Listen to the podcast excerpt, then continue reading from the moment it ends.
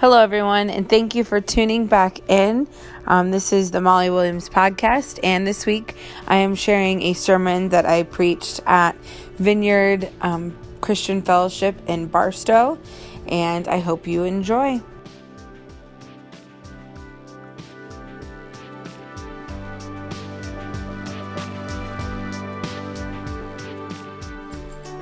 God, we thank you so much for your promises. We thank you that your promises are yes and amen. We ask that you just um, we ask that you just fall here in this place, God. I ask that you guide my words more than I can guide my words, God. I ask that you open up hearts, God, and till the soil of hearts, God, so that um, any rocky areas are being tilled by your hand now, God. I ask that everything that we do here this morning be continued worship and praise to you, God. Whether it's speaking, whether it's giving, whether it's singing, God, I ask that you just see it all as worship and our offering to you, God. We love you so much, and um, we're ready to receive your word. In your son's name we pray. Amen. Okay, so I want to talk um, a little bit into Genesis 17.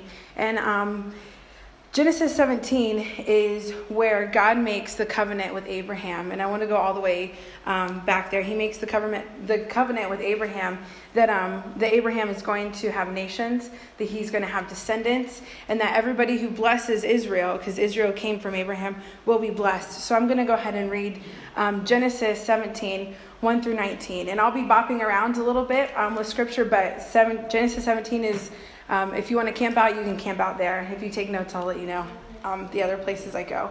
So um, Genesis 17 says, um, When Abraham was 99 years old, the Lord appeared to him, saying, I am God Almighty. Live in my presence and be blameless. I will set up my covenant between me and you, and I will multiply you greatly.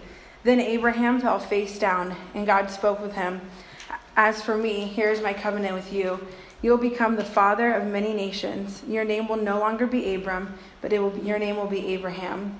For I will make you the father of many nations. I will make you extremely fruitful and make the nations and kings come from you. I will confirm my covenant that is between me and you and your future offspring throughout their generations.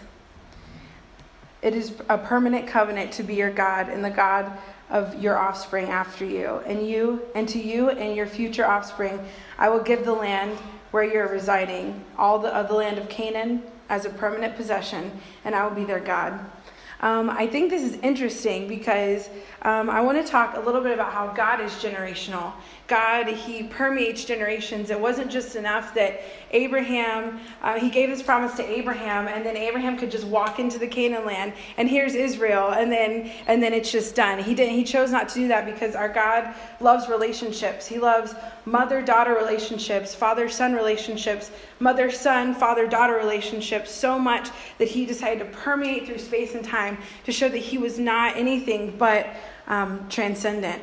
And so, um, with this, I challenge our hearts this morning to think about what do we do with the promises that God has given us. So this was a promise that was directly given to Abraham for the um, for the nation of Israel, and that's a very literal thing. And I want to keep that separate because that owes reverence in itself. But I want to ask ourselves, what do we do with the promises that God gives us? So I want you to think about a time where God spoke a promise into your circumstance, or maybe even think about what happened before he spoke the word, when he deposited it, and how you responded. Or maybe there was um, a time, maybe there haven't been any promises spoken in your life that you could clearly hear, or maybe you kind of hope for something um, that hasn't worked out. And so um, I want to say to you today that the only way to get to God's promise is going through process. And that's exactly what we're going to read about with Abraham today. So the only way that Abraham got through, got to God's promise was through process. The only way that his descendants are still going to get to his promise of inheriting land and um, being the nation above all nations is through process. This has been about a 2,000 year journey now, and in 1947, they just all of us, they just got their nation back like physically, geographically, physically got their nation back. So um, the only way to get to God's promise is through process. So if we let that sink in, I think that too many of us, me myself included, especially, I feel like I'm the first on the list if we're making a name of lists or a list of names. That too many of us sit down and we wait for the promise to come in, in order to allow ourselves something to hope for. So um, we've been called to ask and to seek and to knock for the promise of God. And just really quickly in Habakkuk 2 3, it says that for the vision is yet for the appointed time. It testifies about the end and will not lie. Though it delays, wait for it, since it will certainly come and it won't be late. So I guess my, my side note encouragement to you is if there's a promise that you have yet to hear, wait, ask, seek, and knock. Run after it just like he ran after us. So God's God's messy and irresponsible and actually reckless love. It doesn't make any sense that God would step down and um, and form Himself into a man just to run after people who are going to reject Him every single day. But He did it, and that's reckless, and I'm extremely thankful for that. So um, so, this morning, um, as we go through um, the story of Abraham and the covenant, I want to talk, or I want to, I want to have some goals in mind. I'm a teacher, so I usually post my content standards on the board behind me, and uh, that's usually how I roll. But I don't have a board, and that's not how we are doing things today. So, I'm just going to go ahead and tell you. Um, so, I want to I have this goal in mind that I want to challenge our hearts to see a much larger and generational picture than what is the tendency of our hearts as, as far as God's promises go. I want us to understand that the gospel of Jesus Christ is first to the Jew and then to, to the Gentile, and that we've actually been grafted into this plan and into relationship with our Father. I want us to glean what we observe in the passages of Scripture and the understanding that in the midst of a multi ethnic and a multi generational truth, we can actually pursue 100% obedience unveiling a vibrant heart before God. I'm going to say that one more time. So, um, that amidst a multi ethnic, multi people group, and also a multi generational um, truth, that we can actually pursue 100% obedience, even if we're not accurate at it the entire time. Um, and I want to I want us to think about like, do we know? Do we actually know what God is saying about us? How many times have we actually taken the time to ask God, what are you saying about us? What are you saying about Barstow? Um, what are you saying about my family? What are you saying about my finances? What are you saying about where we're going? Um, have you said everything you have to say? Because I feel like if he has said everything he had to say, then he would just kill me right now and it'd be done. Like it's done. I mean, I feel like if we're if we're not done talking, what is he saying about us? I want us to know what he's saying about us and what he's saying about the vineyard. I want us to know what he's saying about our city, about what he's saying about the um, the eruption of things even in society right now. I mean, there was another school shooting this week in Texas. It's terrifying. I want us. I want him to tell me when not to send my kids to school. Like if we're just taking it all off, I want him to tell me don't send your kids to school because something's going to happen. I want him to tell me what to pray for in terms of our nation, in terms of where this whole thing is going. Um, so let's get back into Genesis. I want to um, I want to give a little bit of context to chapter 17 where we just read just now. And um, so this whole thing, this whole promise thing, starts in um, in chapter 12. And God makes the promise to Abraham, and he um, he spoke the words of promise to Abraham. He said that he's going to make Abraham a great nation. He said that he'll make his name known, and that everyone on the earth is going to be blessed through Abram. So in the remaining of the remainder of chapter 12, we see that God told Abraham to move, so that he moved. So he moved. Um, this shows me that Abram had a rich history with God, and although he had a rich history with God, we can't leave out his um, struggle there too. Um, we could very objectively look at this text. We could read, I could sit here and read Genesis 12 through 17 and not see um, any struggle that he had because it just tells, it very categorically tells about events that have happened in Genesis. Um, but if we start to 12 and we actually put ourselves in the picture, we can see that um, Abram actually struggled a whole lot with getting here because you have God actually coming to you and speaking to you, promising you something, and then you're not going to inherit it. You're, you're not, and then understanding that you're not going to live to see this happen, that you're not actually going to see it in your lifetime, even though he lived to be like, I think like 900 or something. Am I right, Trent? I don't know. But like, I should have done my background knowledge. But anyways, like, so I mean, even though he lived to be like way older than like 100, and so he wasn't even going to see it in his lifetime. And so, um, so I know that Abraham was hanging on God's every word, and he can we imagine the discouragement that sets in when God tells us something and then says that you're not going to be the one here to inherit it.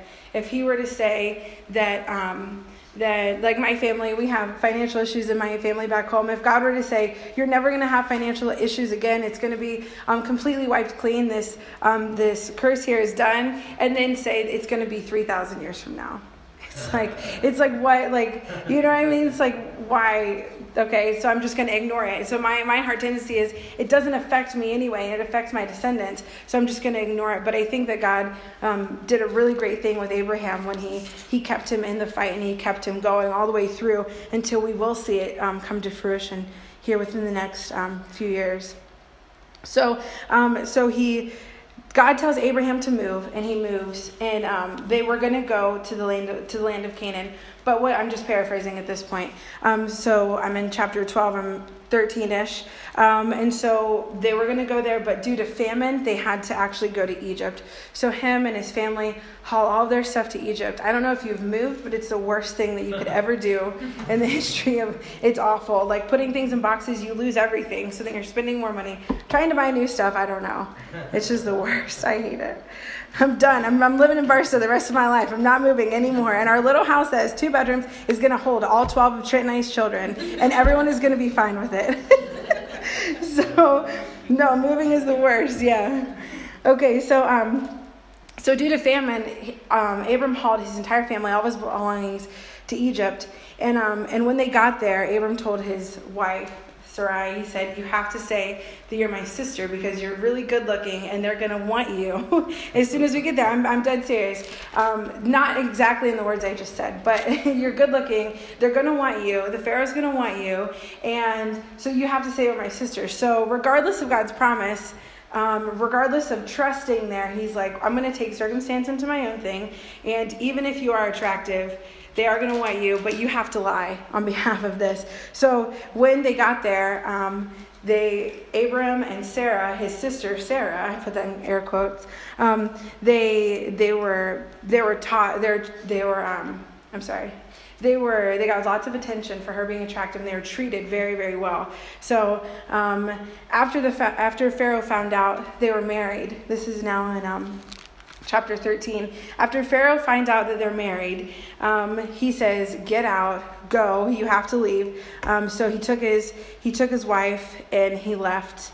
And um, I know that the God's promise is to an entire nation, and I'm not trying to downplay um, any of this, but have you ever been on like a family vacation where you have your trip and like three seconds down the road, someone's screaming? When someone wants to know if we're there yet, someone wants to know. I'm sure everyone who has kids or has had young little kids probably imagine. But um, so this is part of his struggle. It's way worse than what I just painted out to be, and I didn't do a very good job of saying that. Oh, he was just complaining. He wasn't complaining. God gave him a promise and he thought he was going to go inherit that promise and now he's rerouted. He's rerouted in egypt and now he's coming back and he's like now what? Like now where? Now where do i go? I have no clue. And i thought i had this promise for you. Can you imagine the doubt that set into his heart like the doubt that set into his soul?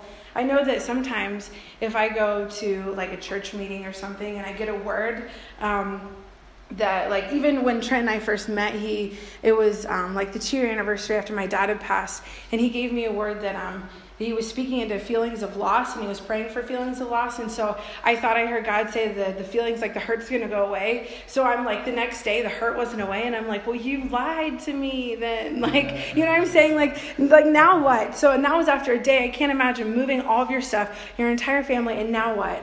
So um so even more have you have you had an, a circumstance in your life that didn't actually turn out what it looked like? So, um, rather than something happening over a quick period of time, can you think about a time where maybe where you're standing right now doesn't look exactly how you thought it was going to look 10 years ago? Maybe all of your good intentions that you had 20 years ago, 30 years ago, maybe some things happened and now they don't look like what they're supposed to be looking like right now. Well, I'm here to say if, if, I, if, I say, if I say all kinds of other stuff and it doesn't get taken, I'm here to say that God is committed to the process and everything that He does, he everything that he does he sees it through completion. So it may look like a mess now but it, i promise you it's not going to be a mess. So how do we respond to the promise that god gave us? How are we responding? So back in chapter 13, um, Abram was traveling with a man named Lot. They were relatives. They started fighting. They got separated. I'm still giving some context. It's really long context, but just bear with me. So, um, they get separated. And um, so Abram says, Okay, you see everything over there? You can have everything over there, and I'll just split, and I'm going to go the other way. I'm going to walk the opposite direction. And so um, they loved each other very much, I can tell, because in chapter 14, there's battles breaking out, and that's when Abram learns that Lot is in trouble. So he's got to go get him. And he runs in and he, he, he saves the day and he, he takes care of him. So after he saves him, um, Abram actually gets blessed by King Melchizedek.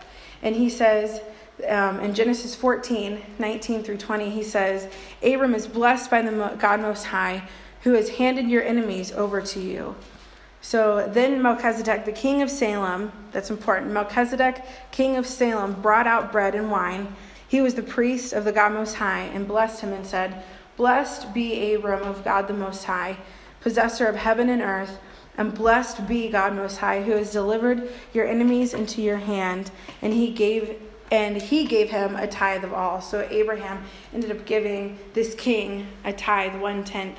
So I want to highlight some things even in that part. King of Salem. Salem actually means shalom. Salem is shalom. So king of peace, prince of peace. Who's the Prince of Peace? It's Jesus, exactly. So in um, in Hebrews seven, you I encourage you if you want an extension to this lesson or to this teaching, go to Hebrews seven because um, Hebrews seven talks about how King Melchizedek in this very in this tense. I mean, like this is like what I'm only 24 pages into this whole thing. At this point, we're already talking about Jesus. We're talking about how Jesus has blessed is blessing Abraham. So. Um, it said that King Melchizedek wasn't actually a king, that, that it's actually Jesus. Jesus actually um, blessing him. And then the part about breaking bread, bringing bread and wine, that's communion. He's he's blessing him with communion. There was communion there. He um he went and mended something that was that he broken. Like what does that sound like? Mending things that are broken and and it's I feel like it's only fitting that God would that God would step down and say yes to this and he would absolutely say yes. And he would only and he couldn't even wait 24 chapters without coming without Jesus coming down and saying yes to this or 24 chapters. Wow, 24 pages in my Bible, probably less than yours because you probably have, yeah, 15, page 15 in Alyssa's Bible.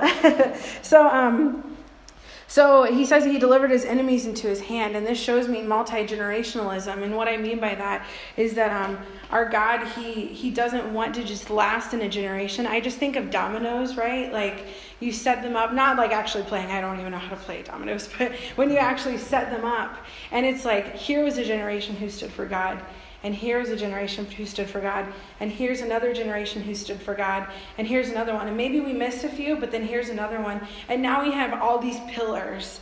And like, and I feel like God just very much, he, he lives to be the bar that just shoots right through all of them and he shoots through time. Time he, he's the he's the keeper of time. He has time in his hands.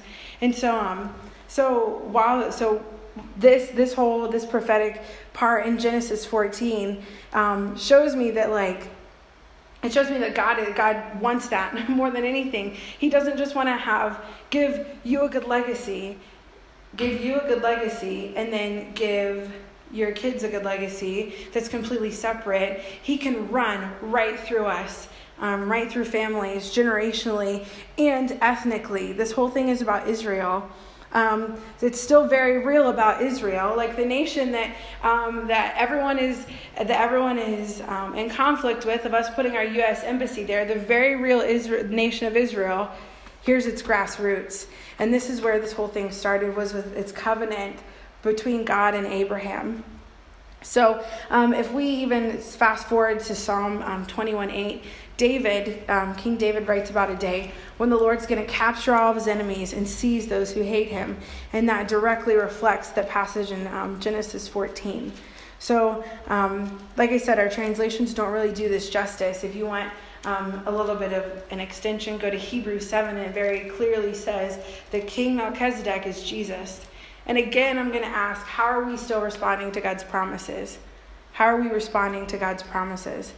So, um, I want to go to um, Genesis 15. I, like I said, you could just camp out in um, Genesis 17 if you'd like, but if you want to turn back a page, we got Genesis 15. Um, and I do want to read this. Um, it's not too long, but I want to read this um, just for reverence to the covenant.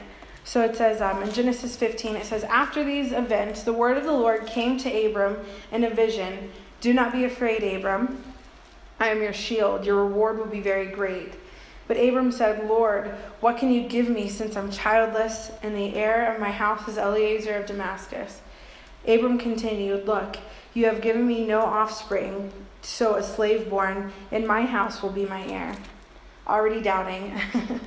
um, now the word of the Lord came to him, and this one will not be this one will not be your heir. Instead, one who comes from your own body will be your heir. He took him outside and said, Look at the sky and count the stars. If you are able to count them, then he said to him, Your offspring will be that numerous. Abram believed the Lord, and he credited it to him as righteousness. He also said to him, I am the Lord who brought you from Ur of the Chaldeans to give you to this land and possess. He's, he's the one who sent him there. But he said, Look, God, how can I know that I will possess it? And he said to him, Bring me a three year old cow, a three year old female goat, and a three year old ram, a turtle dove, and a young pigeon. So, what we're peering into right now is we're peering into something that Abraham could understand was cultural ritual of covenant. This was cultural for covenant. Um, so, he brought all those animals to him. So, he brought all these to him, cut them in half, laid the pieces opposite each other. But he did not cut the birds in half. The birds of prey came down on the carcasses, but Abram drove them away. As the sun was setting, a deep sleep came over Abram, and suddenly great terror and darkness descended on him. Then the Lord said to Abram, Know this for certain. Your offspring will be resident aliens for 400 years in a land that does not belong to them, and will be enslaved and oppressed. However, I will judge the nation they serve, and afterward they will go out with many possessions. But you will go to your fathers in peace and be buried at a good old age. In the fourth generation, they will return here, for the iniquity of the Amorites has not yet reached its full measure. And when the sun had set and it was dark, a smoking fire pot and a flaming torch had passed between the divided animals. On that day, the Lord made a covenant with Abraham, saying, I give this land to your offspring, from the brook of Egypt to the great river, the Euphrates River, the land of the Kenites, the Kenizzites, the Cadmonites, the Hittites, the Perizzites, the Rephaim, Amorites, Canaanites, Girgashites, and Jebusites. So, um, so what they did was they cut these animals in half. God told them to get these animals. They literally cut them in half. You can imagine that there's blood everywhere because he's cutting them in half. Probably not a very sharp knife, I'm assuming, just because of mm-hmm. technology. And so he has these bloody animals in between him, and he thinks that he's about to make this covenant with God by his own strength. Do you get where I'm going with this? He doesn't actually partake and actually he doesn't actually do this. He doesn't actually he doesn't actually walk through the covenant with them instead it said that a deep sleep fell on him and that a smoking fire pot and a torch representing representing god the father and jesus actually walked through. Is this thing cutting out? Am i am i good? Oh sorry. It's all right. Pretty loud. I'll just keep going until i die. Um, okay. So so um, so, anyways, they have this smoke. He sees this smoking pot, this this torch, walking through and doing this ceremonial covenant with um, with Abram, or not with Abram, with with God, with the Father. And so now Abram is not actually partaking in it. He's not actually doing it. I'm sorry. I'm gonna wait for a minute. Don't need to take it off my face. why did I do that? Just nervous.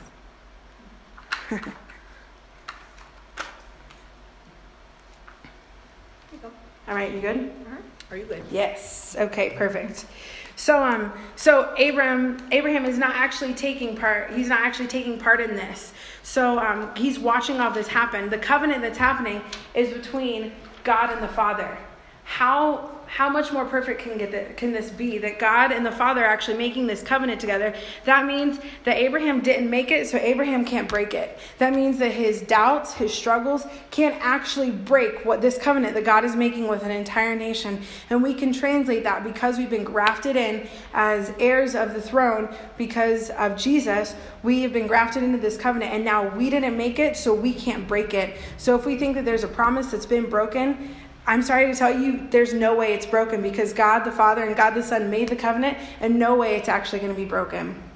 So, um, the cultural significance about this is that um, they they walked through that God the Father and God the Son represented walked through this covenant together. It's something that Abram Abraham didn't actually participate in. It's something that he could understand.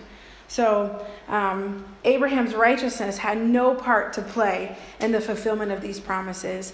It didn't matter that he um, went ahead and just split from one of his relatives, gave him part of the land, and he said he was going to take another part. It didn't matter that he doubted and was like, "All right, you got to act like you're my sister now." But didn't. It didn't matter because God was the one who made the promise with Jesus, God the Father and God the Son made the promise together, and that will not be broken. It was sealed in blood. It was sealed in blood then, and then it was sealed on the cross. So, um, so the promises that God had made to Abraham, like I said, Genesis 12 says that the Lord appeared to him and said, "Your offspring will get this land." So he, um, like I said, mentioned earlier, this land that they were getting, they still technically they didn't have yet as of about 70 years ago. And so now, um, in very real time, fast forward to this, um, this multi generational story. Um, the, the Israel is now a sovereign nation. It's a sovereign nation as of May 14th, 1947. And now we can see that God is committed to the process and that He's going to give Abraham Israel. He will give it to them. Hands down, He will give it to him. But what does this mean for us? Um, the Bible says that um, he will that God is going to bless those who bless Abraham and he's going to curse those who curse Abraham and Israel. So, what can we do? Where where do we how are we responding to his promise between Abraham and um, between Abraham and God? How are we responding to that promise? We can pray for Israel. We can pray for their greatness. We can pray um, for peace over there. We can pray um, for protection. There's a lot going on there, and I know that it seems crazy to put um, something in just Genesis, which is like the creation book, to to something that's happening very real right now. Um, but we can pray for Israel, and we can we can bless Israel. Um, and so um, Galatians 3 8 says, Now the scripture saw in advance that God would justify the Gentiles by, by faith and proclaimed the gospel ahead of time to Abraham, saying, All the nations will be blessed through you. So, because of Israel's blessing, that in turn means our blessing. Um, Romans 11 16 through 17 says, Now if the first fruits are holy, so is the whole batch. If the root is holy, so are the branches. Now, if some of the branches were broken off, and you, though a wild olive branch, were grafted in among them and have come in to share, the, uh, have come to share in the rich root of the cultivated olive tree. So, are you kidding me? We actually get to be grafted into this. This whole thing that happened between um, Abraham and God, this that the the grassroots of that story, and then now following Israel all the way through, even to today, we're grafted into that. So that's why we can share into those promises. Um, so the it's crazy to me that the creator of this entire universe chose to have not just his nation and then every other nation fall, and not just to have an underdog story. Although he loves underdog stories, amen. Like I mean, I'm one for crying out loud, but he, but I mean, he um he he chose not to just have this underdog story of of Israel being a nation and then the United States going down, Israel going down, the UN going down, Russia going down, every part of Africa. He didn't have he didn't actually have it to where we actually fall so that Israel can rise. He actually is a God of bringing people up with him. And and I think that says something incredible about his character that we can relate to.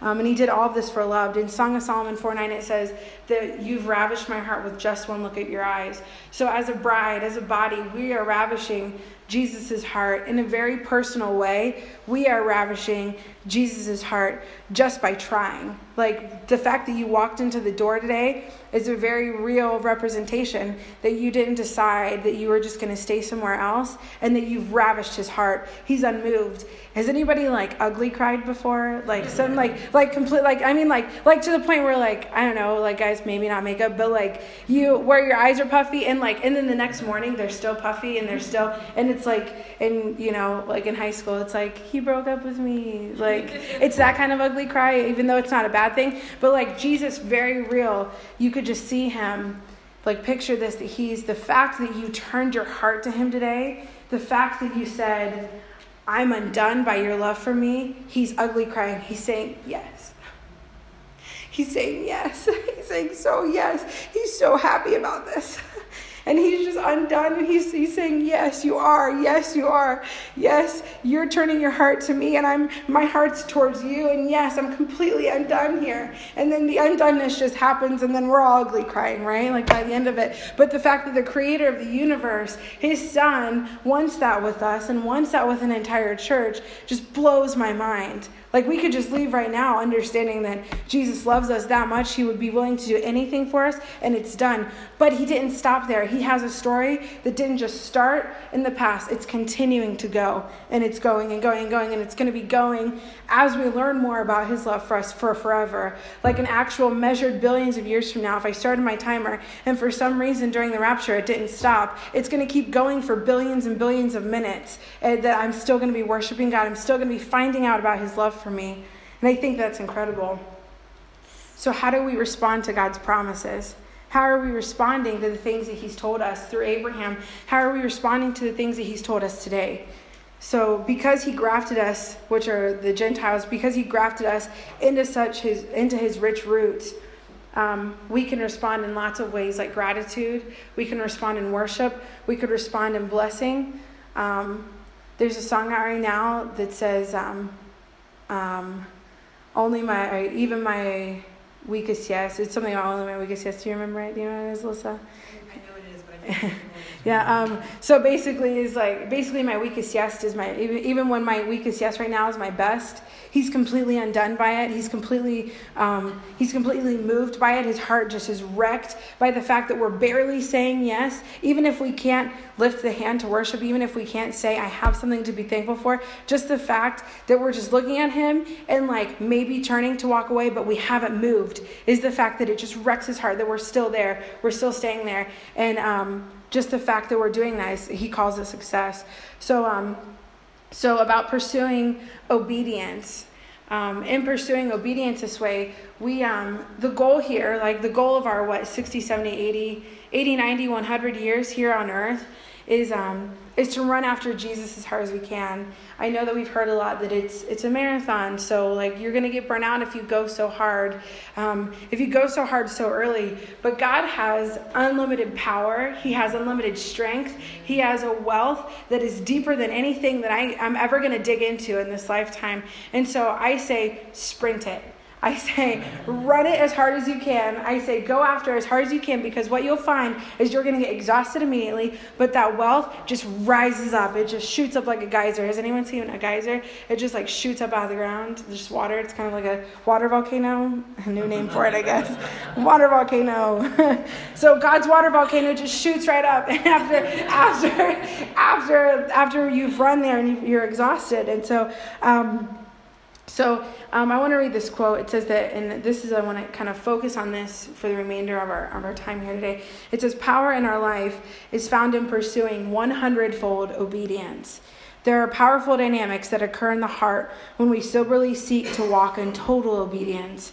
The 98% pursuit of obedience has a limited blessing, and that last 2% positions us to live with a vibrant heart. So 98% obedience 98% commitment is limiting, but when we give God that last 2%, it could be limitless.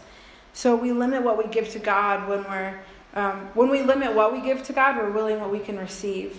And I'm not talking about doing things perfectly every time. I want to be extremely clear about that. I'm talking about the moments where, you know, like our dog is barking and we have to run out the door. And I could choose to either be grateful for everything that God has given me in that moment and and just live and not and not say any um, how do you say it? Trying you say that I have like words, basically, well, basically words that basically define the moment negatively forever. It's very like very cut and dry words that could just they just ruin the moment and it just completely turns off that last two percent towards God. Or I can choose to just even not even do anything and just walk out and just walk to the car and go. Or I could choose to um so, so not so not making limiting statements like that, even with our words in that moment. Even though I didn't say yes, God, and drop to my knees and say, oh, because I remember. Even though my dog is barking, and even though everything is hectic, I'm already 15 minutes late because I always am. Like every time, like I can choose to, I can choose. Even though I didn't get down on my knees in that moment and thank Him by just saying I'm not quitting, then that's your 2%. There's your 2%. I'm not giving up. I'm not going to stop this. I'm going to sprint as hard as I can after you. Um, so we have a tendency to receive from God only the capacity that we of which we give to God. So um, we can find ourselves even spending our quiet time with God, and that time is invaluable. And that's when He can speak to us, whether it's in the morning, in the evening, whenever you decide to do it. But having your quiet time with the Lord, um, that's a really good representation of 98%. The 2% happens the 23 and a half hours after that. The 2% is do I believe what I read? And all I have to do is believe it, even if I'm not walking out, because God started this whole thing. He's going to make it to where I will be walking it out eventually. And He will be making it to where my 98% plus the 2% of, okay, I'm not going to quit, actually does equal 100 because His power is much more than anything this, this lame human frame can give anyone. Um, so, an example of this is you can have my church life, you can have prayers with my family, you can have prayers before um, before we eat lunch, we eat dinner. Um, you can have all of my relationships. I want to have godly friendships, but whatever I do in the bedroom, you can have. Or you can have everything except for what I search on my phone. You can have everything except for all my com- all the Facebook comments that I make. You can have everything except for God. You can have everything, and, you, and I don't think we actually think about it this way. I think that's why it's so sneaky, and I think that's why we actually fall so hard into it. Is because you can have everything except for the judgment calls I'm making right now.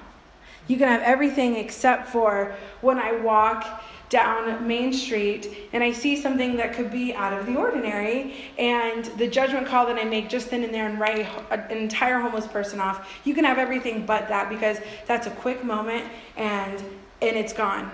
You can that's what 98% looks like. But I just ask and I know that Jesus is asking for 100% obedience. Matthew 22, 38 and 39 says, You shall love the Lord your God with all your heart with all your soul and with all your mind.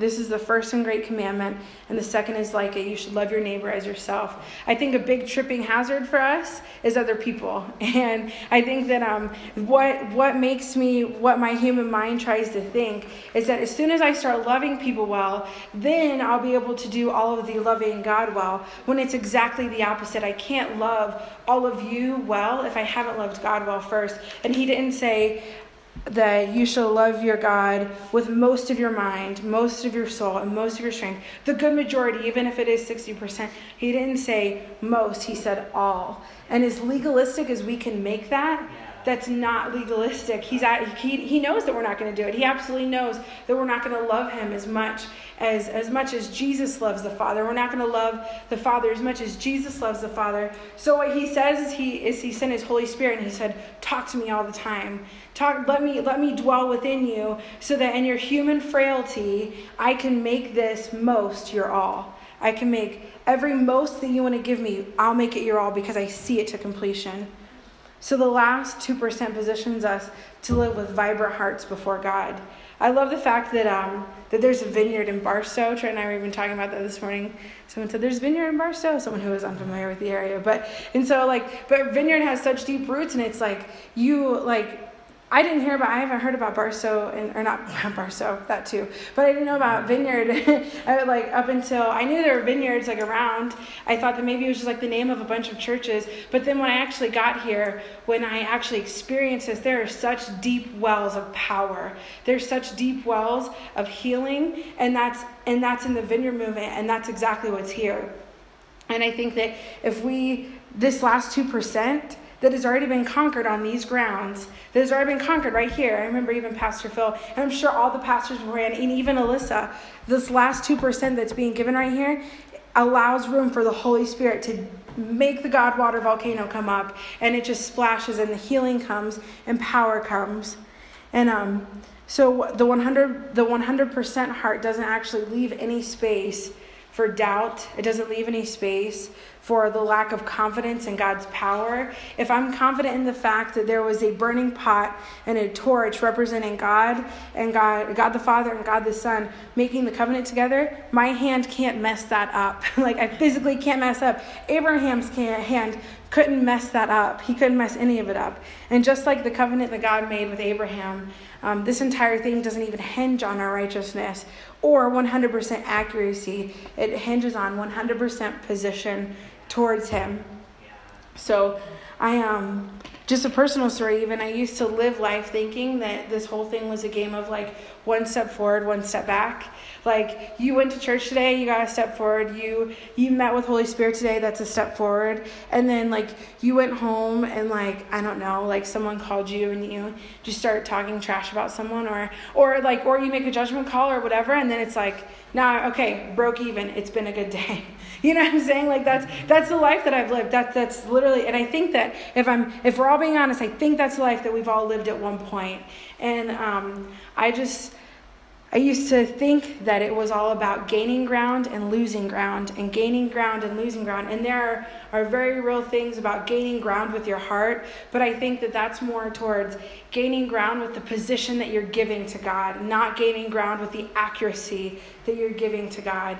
So um, when when my dad died, I was in absolute absolute shock. Um, I was student teaching at the time, and people started texting me saying hey, like, let me know if you need anything. And I had no clue anyone was talking about. And my family was trying to get to me. They were two hours away. And I didn't know what was happening. So it literally caught me like completely off guard. He was completely healthy. I hadn't talked to him for 10 whole days before it happened, before I found out that he, he had passed away. And um, so the life I lived up until that, that moment was sinning, repenting, sinning, repenting, just spinning my wheels in mud, spinning our wheels in mud. I think we do that a lot, where we spin our wheels in mud thinking that if I'm sinning, then I can repent and we kind of break even. And breaking even is such a good thing in Western culture, right? Like you, when you're making a business, you buy the building, you buy the supplies, you buy the resources, you pay the people, and then when um, when profit comes in, you break even, and that's such a great thing. And that's ingrained into us that breaking even is good. But I want to challenge us to say that breaking even is not as good as we think it is. I want to challenge us that um, that Jesus' blood makes it so that we're 100% profitable and we're 100% profit there. Um, so after being shaken to the core of me, I was able to lay hold of the person who was terrified. I was God was able to lay hold of a person who was terrified who didn't know what was going to happen next. I was indestructible before my dad had passed, that it really scarred me. I was like, I mean, I could do anything. I would drink all the time because, like, whatever, like, I'm indestructible and this body's not going to pass because I love the Lord and I'm going to live forever. That's literally our, that's literally my life. And I say that, I say that lightly because it is such a joke that, that, that, that we can live like that. It is kind of a joke that we can, that we can live like that because because looking back now and understanding that when I was giving 98% in those moments, that I was accessing God's power and I was I was aware that God loved me and I was aware that it happened just kind of like we're aware of what the weather is outside right now. Like we're aware of it and maybe we dress for it but when you position your entire heart towards it like if i if i plan my day in mind with wanting to know if it's going to rain then i'm going to bring an umbrella. And if i if i position my heart towards the forecast and i say like this doesn't happen here because it's just always sunny and windy but like if i if i position my heart towards the forecast and i and i think um, and i want to know what's going to happen i want to know is it going to rain is it going to be sunny then i'm prepared for it and i can also receive it i know it's a weird analogy. Trent, don't yell at me later. But, um, but what I'm saying is like when you're when you're aware of the fact, when you're you can be aware of God's love. We can hear about it day in and day out. We can we can say that we're Christians. We can check mark the conservative box on Facebook. We can we can just be very um, we can be very open and being like, yes, we, I know, I know that I'm, I know that God loves me and I know that God loves you and it's a crazy world out there and I'm just going to pray for it because it's not going to get any better. Like God calls us, He pounded through generations. He went directly through generations so that we would be actually impacted with the fact that He loves us, be actually impacted with the fact that He made this covenant with with this Jewish guy, like this Jewish man. Like I literally am not related to him. I'm not Jewish. Like and I, I bet you, like I'm German and Irish. Like there's no way that like any part of me is related to is related to Abraham. But I actually get to partake in this because of what Jesus did and because the fact that the Bible says I am grafted in. And when you graft something in, there's scars for a minute, but then you can't even tell that it's not even a part of it anymore. And that's what God wants to permeate with us. Um, today. So Philippians 1 6 says that he who started a good work will see it to completion. And even though I'm not doing this all correctly, even though um, there may be holes in my story right now, um, even though there's holes in my life right now, um, it's not complete. He's going to see it through to completion, and it's going to be completed the day that um, I die and then I'm resurrected in Him. Um, so He's seeing it all the way through completion. So if your life is a mess right now, then you're on track. Like if you if you feel like things are a mess right now, you're completely on track because God is committed to the process. He's not scared with how much that you failed. He's not scared with how deep you've gone. He's not scared about the fact that you've made good intentions right now and you're going to mess up again. He's not he's not scared about messing up over and over and over again. He's more concerned about a heart that is that gets that just gives him no obedience in one moment and then turns to him and says, "But you love me." but why would I choose that you love me? Why would wh- this is happening to me? Why how can I choose to be crushed when you love me? How can I choose to be anything but standing right now just in your presence because you love me? How can I choose anything else? How can I choose to um, listen to what people say I'm supposed to be acting like? when this happens? How can I choose to buckle under financial pressure? How can I choose? How can I choose any of this? Because realistically, if you're just thinking, if we completely take scripture out of this, like, you're gonna die, and like, I mean, like I know, I'm, and I know that sounds, but like it's, it's all gonna pass. I guess is what I'm saying. The more tactful way of saying it's all gonna pass. Everything, every bit of this will pass. Alyssa, your degree was an extreme accomplishment, and that's amazing. It's gonna pass. My degree is gonna pass. Any education that anyone did here is gonna pass.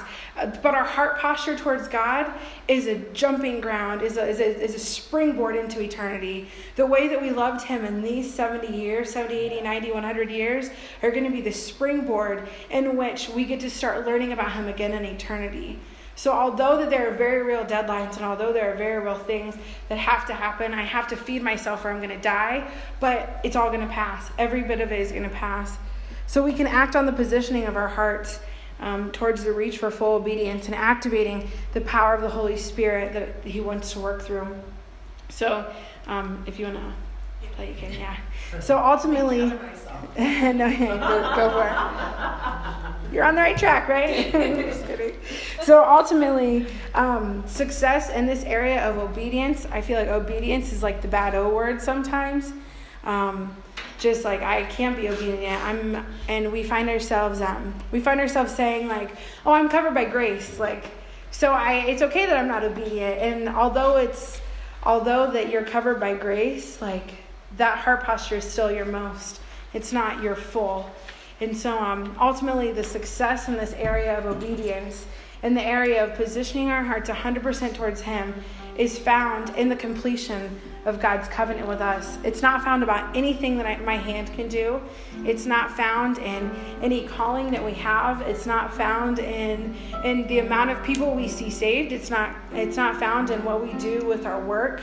It's not found in um, how well we've guided our families. It's it's not found in the legacy that we leave behind because that's going to pass too. It's found in the completion of God's covenant with us. And as we saw in Abraham with Abraham that God the Father and God the Son made a covenant, and it was completed when Jesus died on the cross. He went ahead and sealed it in his blood. The significance behind separating the animals and walking through them is the fact is um, is that the cultural significance in that is that um, if something if if one party was to break the covenant then what was done to the animals must be done to you.